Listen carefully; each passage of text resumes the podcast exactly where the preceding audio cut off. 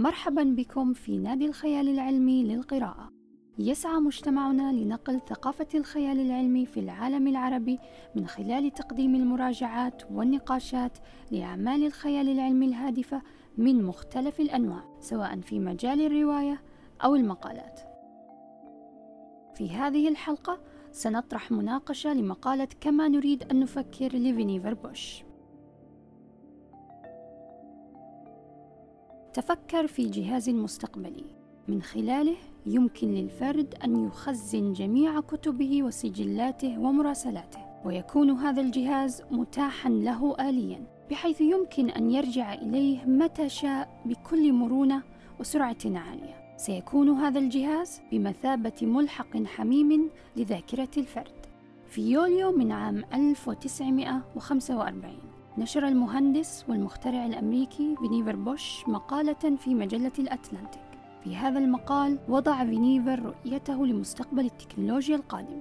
في تلك الفترة كانت نهاية الحرب العالمية الثانية. بكل مآسيها كانت تلك الفترة بحق فترة اندلاع الكثير من تكنولوجيا الحاسوب الحديثة.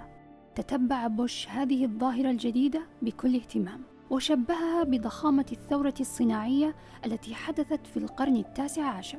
يقول بوش عن ذلك إن الآلة التحليلية ستكون المكملة لأساليب تفكير الإنسان وستفكر لأجله. سيكون أثرها عظيما تماما كما كان اختراع الآلة في الماضي. عندما خففت من عبء الإنسان بإعطائه القوة الميكانيكية كبديل عن القوة الجسدية.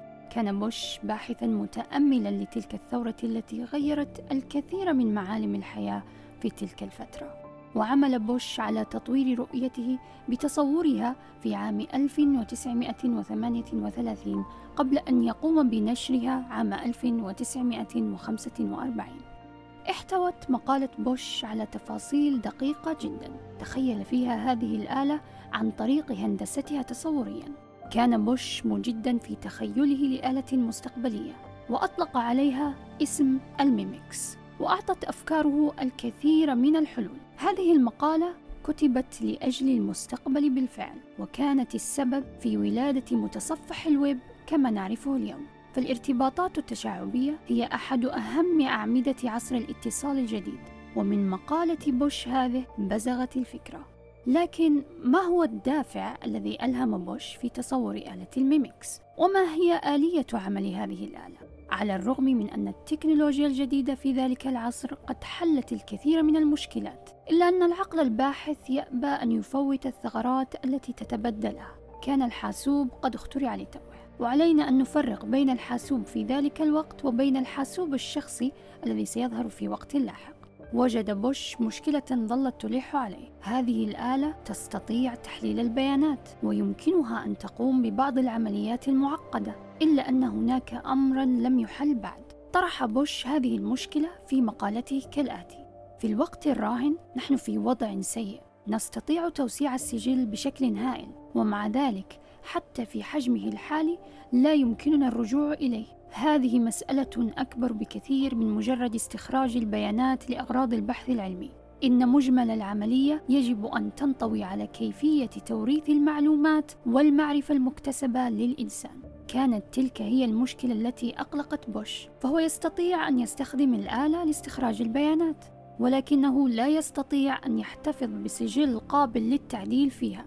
كان بوش يرغب بأكثر من مجرد آلة قادرة على تحليل البيانات. كان بوش يرغب أكثر من أي شيء آخر بالاحتفاظ بالمعلومات والتعديل عليها ومشاركتها كذلك مع الآخرين.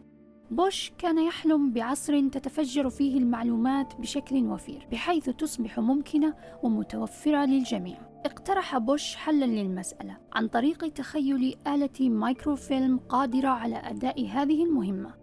وكانت هذه طريقة عملها ببساطة. فلنفترض أن صاحب الميمكس مهتم بمعرفة خصائص القوس والسهم. من المحتمل أن يكون لديه الكثير من الكتب والمقالات الخاصة بموضوع اهتمامه. تكون جميع هذه المقالات والكتب مخزنة في جهاز الميمكس الخاص به. في البداية يقوم صاحب الميمكس بتصفح موسوعة ويجد فيها مقالة مثيرة للاهتمام ولكنها غير مفصلة فيتركها محفوظة للمستقبل.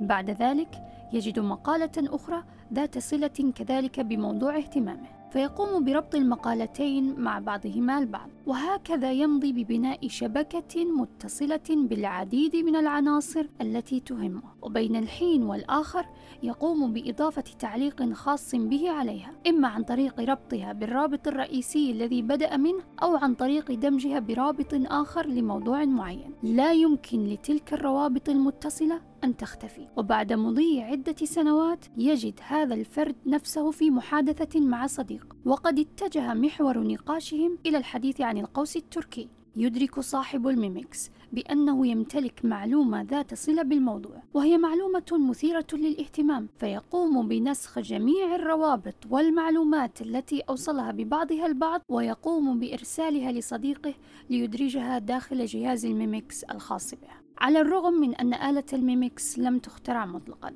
إلا أن الحل الذي قدمه بوش كان مذهلا. في طريقته لوصف عمل هذه الآلة أهدى بوش إلينا فكرة عظيمة. إنها فكرة متصفح الويب أو فكرة الروابط التشعبية. تماما كما أراد بوش لآلة الميمكس الخاصة به أن تفعل. إذا باختصار يمكننا القول أن بوش تصور آلة متصلة عبر شبكة من الروابط والمسارات الترابطية تماما كما نستخدم الارتباطات التشعبية للويب اليوم. غالبا ما يستشهد مؤرخو التكنولوجيا بمقالة بوش هذه باعتباره الرائد لتصور مفهوم الويب. وقد أقر جميع مؤسسي النصوص التشعبية مثل دوغلاس إنجلبارت وتيد نيلسون وتيم بيرنرز لي بما يدينون به لرؤية بوش. كان هم بوش هو كيفية تمديد الذاكرة والقدرة على تصنيف وجمع والاحتفاظ بالمعلومات البشرية. أراد بوش أن تورث المعلومات وأراد أن يتمكن الجميع من فرصة الاطلاع أو مشاركة بحث علمي أو معلومة ما بشكل سريع ودائم. كل ما رغب به هو كيفية إيجاد الوسيلة التي تمكن المعرفة البشرية من الاستمرار والبقاء. لكن علينا أن ننوه بهذا الأمر. في الحقيقة لم يكن ذلك هم بوش وحده. ففي السنوات التي سبقت الحرب العالمية الثانية كان عدد من المفكرين الأوروبيين يستكشفون أفكارا متشابهة بشكل ملحوظ حول تخزين المعلومات واسترجاعها حتى أنهم تخيلوا إمكانية وجود شبكة عالمية. ومع ذلك ظلت مساهماتهم مهملة إلى حد كبير في التاريخ الأمريكي التقليدي للحوسبة. لكننا اليوم وبفضل وصول مقالة بوش للنور وبفضل من عملوا على تحقيق رؤيته أصبحنا على علم بذلك. وبهذا تكون مهمة بوش قد تمت كما أراد. أصبحت المعرفة متاحة وممكنة للجميع.